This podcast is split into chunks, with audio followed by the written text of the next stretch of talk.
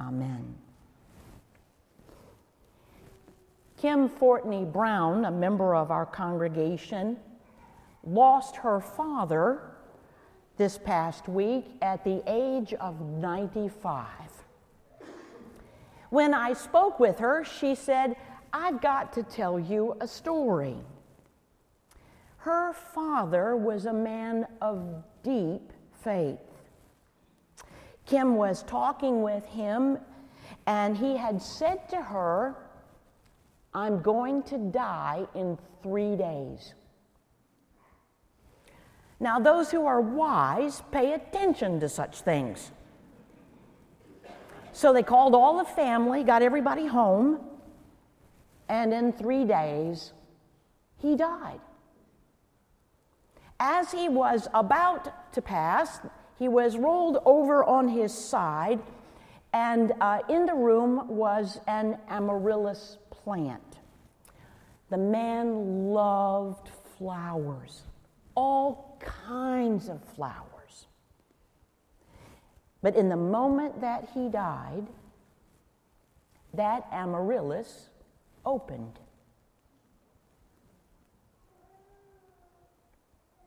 In that moment, my friends, you can bet there is no space between heaven and earth. This is the message of the third Sunday in Epiphany, wrapped up in a bow. On the first Sunday of Epiphany, we learn that the real presence of God has arrived in flesh in Jesus Christ. And if we didn't get it in that moment, the second Sunday arrives with John the Baptist bounding onto the scene saying, Jesus is God and the divine mission has started. Today, Jesus lays out what that message is with a simple statement, and it is to repent because the kingdom of heaven has drawn near. In short, Jesus' ministry has begun, and it is time to hold on to your hats. Jesus' audience would have known something big was up. For a moment, would you just imagine what they had just heard? Isaiah's prophecy is being fulfilled. Jesus has moved to Capernaum in the land of Naphtali and Zebulun, the two lost tribes of northern Israel. You would have heard them saying, What? That's happened? Isaiah said it would. And then it says Jesus withdrew into Galilee. Make no mistake, this is not a retreat, but more of a journey into the lion's den. Herod had created an oppressive rule that was sucking the life out of God's people. No wonder it says that the people who sat, who sat, couldn't move in darkness. On them light has shined. All those shadows of death and despair, all the oppressive powers of Rome and rule over God's people, this was God sized hope. How then? The people are asking themselves, and we do today, how do we participate in this marvelous news? And unlike John's repentance, which is about cleansing from our shame and our sin, this repentance is about a new start, a clean slate, a wide open opportunity. Jesus is inviting folks to turn their lives over to Him. The evidence in our scripture is that the disciples get it. They not only repent by following they have changed the course of their lives for the new mission. Why would they or we follow Jesus? I want you to know there's always a why behind what Jesus does. It's because he proclaims that the kingdom of heaven is right under our noses. And Jesus invites us to live a life that doesn't miss it. Theologian and scholar N.T. Wright notes that we, we often struggle with references to heaven. And he says this these teachings are not about how we get to heaven, nor are they references on how we can escape this world while we're trying to live here on earth. Rather, these are references to God's rule in our world right now, just as if it is in heaven.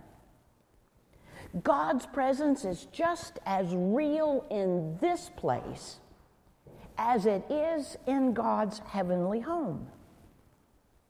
For the faithful, there is no separation, no difference in spaces. It is the reality that Kim Fortney Brown's father lived in. And we can too. Our text, in some ways, is a reality check. You and I are never outside of the experience of God's presence. Did you hear that? Never outside of the experience of God's presence. Augustine would say it this way in his book on confessions Our hearts are restless until they find their rest in thee. So restless are our four new disciples that Jesus calls them to join in a new fishing expedition, and they leave everything immediately.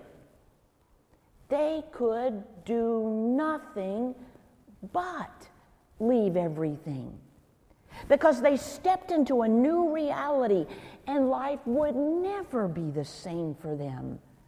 Although it looked pretty every day, if you just wanted to see it that way. Now stop and remember something. These are the same guys that Jesus calls to fish for people. They will later sleep in the garden while Jesus is begging them to stay awake and to pray. They're the same ones that are not going to believe unless they see Jesus' resurrected body for themselves and they put a hand in his side. They're the same ones that are going to betray and run during the trial. Isn't it a dear thing that God gave us real human disciples so we could consider being ones too, knowing that it wouldn't get it right all the time, nor would we have all the answers. There was an article in this week's news that I could hear the call of repentance and the kingdom why behind it. It's about the summer of 2015 and the, through the spring of 16 when a marine heat wave swept through the northern Pacific Ocean that was hotter and lasted longer than any season recorded since they started recording weather in 1870. It was known as the blob. The heat wave caused sea surface temperatures along the Pacific coast of North America to rise by one to two degrees. Now, that sounds pretty minimal, even trivial, but it was enough to cause a massive disruption in the marine ecosystem. The fish that common seabirds normally eat, such as herring, sardines, and anchovies, either died or they moved to cooler water somewhere else, leaving these seabirds with very little to eat. And as a result, they estimate that over a million of these birds starved to death. Two thirds of those would have been breeding adults. Now, understand that it takes seven years before they start to breed. Then know that they only hatch one chick a year because of the distance it takes to gather food and bring it back and to feed that chick. There's only enough energy to rear one. A single chick at the time makes sense, but when you kill off two thirds of the adults, make no mistake, the sins of the fathers are visiting generation to generation. Repentance. Repentance, turning a different way. Why? Because the kingdom of heaven is so near, and no one nor no thing is outside of the kingdom. So, what does Jesus do? He starts calling a group of disciples together to go fishing. In a nutshell, he calls ordinary people right in the middle of their ordinary lives to do extraordinary things, which is, by the way, what Jesus is still doing. Jesus takes the disciples away from their nets and fish catching, saying, Follow me, I'm going to make you fish for people. Now, what strikes me is that Jesus is calling these first disciples not into a new kind of work, but into a new kind of relationship. Jesus calls these first disciples first to himself, then to each other as a team, and then with all that they will meet along the way. Indeed, for the rest of their lives, this is the defining relationship that will be the vehicle that spreads the good news, proclaiming the opportunity to find a new way. Why? Keep asking yourself why. Because the kingdom is so close. Because it's so easy to live and still not have a life. Jesus changed that. And that's why you and I today still value church so much.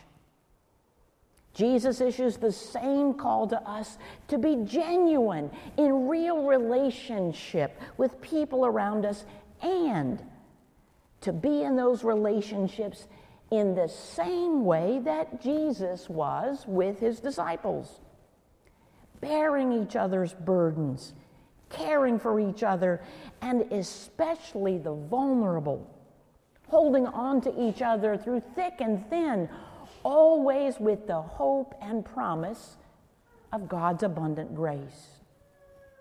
Now, sometimes that call to be in a Christ shaped relationship others with others will take us far from home and sometimes it'll take shape in among the people right around us. But it will always involve persons, not a simple mission or a ministry or a movement, but actual flesh and blood children of God, people. Are not our greatest sins committed without thought when we use God's creation or label people as issues that have to be dealt with. So maybe We could restate with the theme that we started with this morning, which is Jesus calls ordinary people right in the middle of their ordinary lives to be in relationship with other ordinary people all around them, and through that to do extraordinary things, and He still does. This past week, there was an article stating that Linda Herring was being honored by the Johnson County Department of Human Services for fostering children for 50 years. I was tired reading it. there were 600 or more children through her home. Most of these children had special medical needs. Her call to fishing was pretty simple. If no one else can love them or take care of them, I will. It so inspired her own family that four of her children have been foster families, and three of her grandchildren have done the same thing. Now at 75, it's time to give herself a little rest. Now, I can imagine how many of you out there are saying, I could never do that. Well, neither could I. I am just honest, I couldn't do it. But then I think of all the teachers in this congregation, the doctors, the nurses, the pastors, Michael and Sue Ellen and Pastor Bob, how many lives have you impacted over the years? Our child care workers, nurturing our children as they grow in grace and strength. How many, oh, and I think of our lawyers, you guys get such a bum rap. and we go to you in order to ask you for assistance and protection and advice. Our Methodist women are in ministry all over the world through the relationships that they've created. If each of us stopped for just a moment to imagine the impact our daily lives have had on the lives of others, all we need ask is Have I followed Jesus in my ordinary life with ordinary people so that it made a difference? You just may not realize how close the kingdom has God and heaven has been as you did that. Just know that Jesus makes it clear that these relationships have a purpose. He sends out his disciples, saying, And they went out healing all manner of disease and curing the sick. It's important to reflect for a moment on just how difficult those days were and why sick folks just flocked to Jesus in the gospel. The gospel reflects a very chaotic world at that point in history. Roman imperial government and practices were bad for your health. Some 70 to 90% of people, they estimate, lived at or below the poverty level. To those who uh, were in that position, understand hygiene was very limited.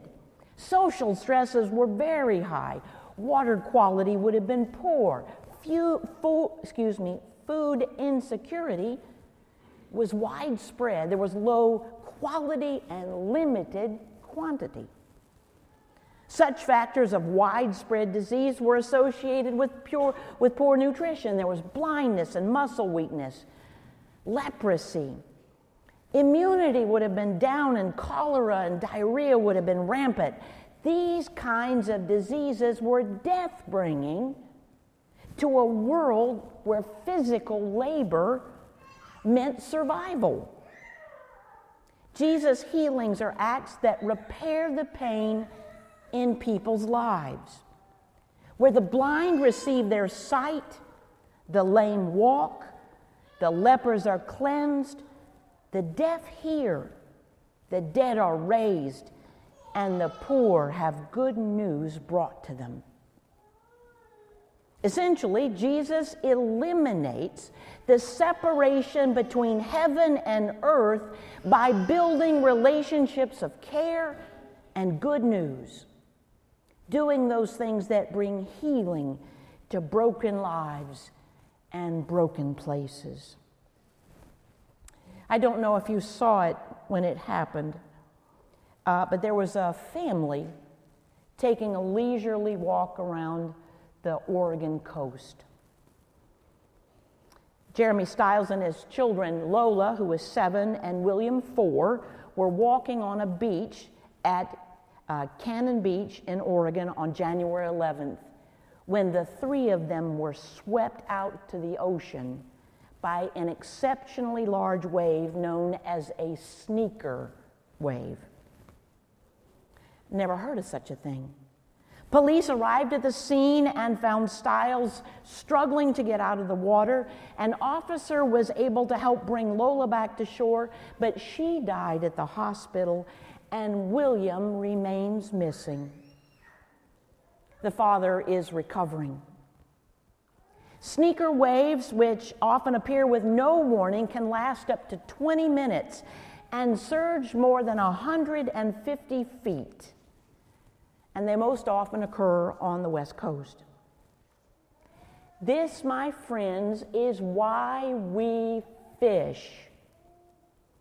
Jamie Stiles, the mother, wrote on Facebook Words cannot express how grateful I am for the outpouring of love and support to my family. I am not okay. But I'm in treatment and I will reach my new normal someday. I read each and every single comment and message sent our way and feel like each one adds a tiny drop of glue to my completely shattered heart. I know Lola and William are surrounding us with their beautiful energy as we navigate a path to peace and healing they see no distance between heaven and earth. Humans are amazing when they come together for each other, she says. I wish I had the time and energy to thank each of you individually, but we'll work on that in the months to come. My babies loved adventure, and I know they're off on the grandest adventure of them all together. Thank you all again for providing light, light into my dark days. Now we hear it, excuse me, written like this, and it doesn't sound like our churchy language, but I'm just as sure that this is a faith based understanding and that the kingdom of heaven came near and it showed up in the relationships that will continue to support and care for this family. From the moment Jesus began to ask us to repent and find ourselves in relationship with Him and each other, our center of gravity changes.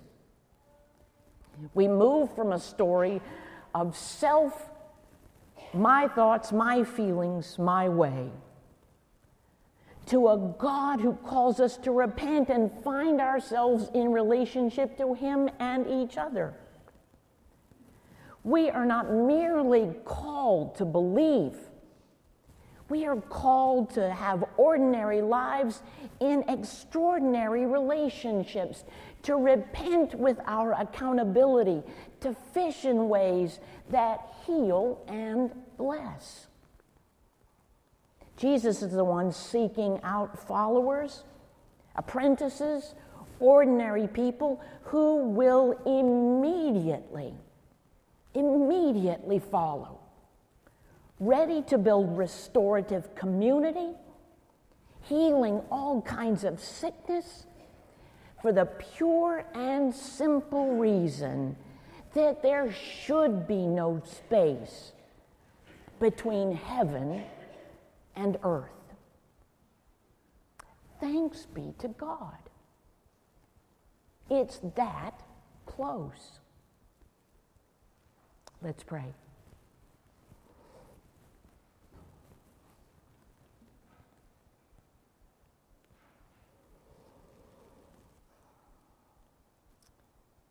We repent from thinking that somehow you're not everywhere, in everything, in everyone. Help us to see that heaven is right here,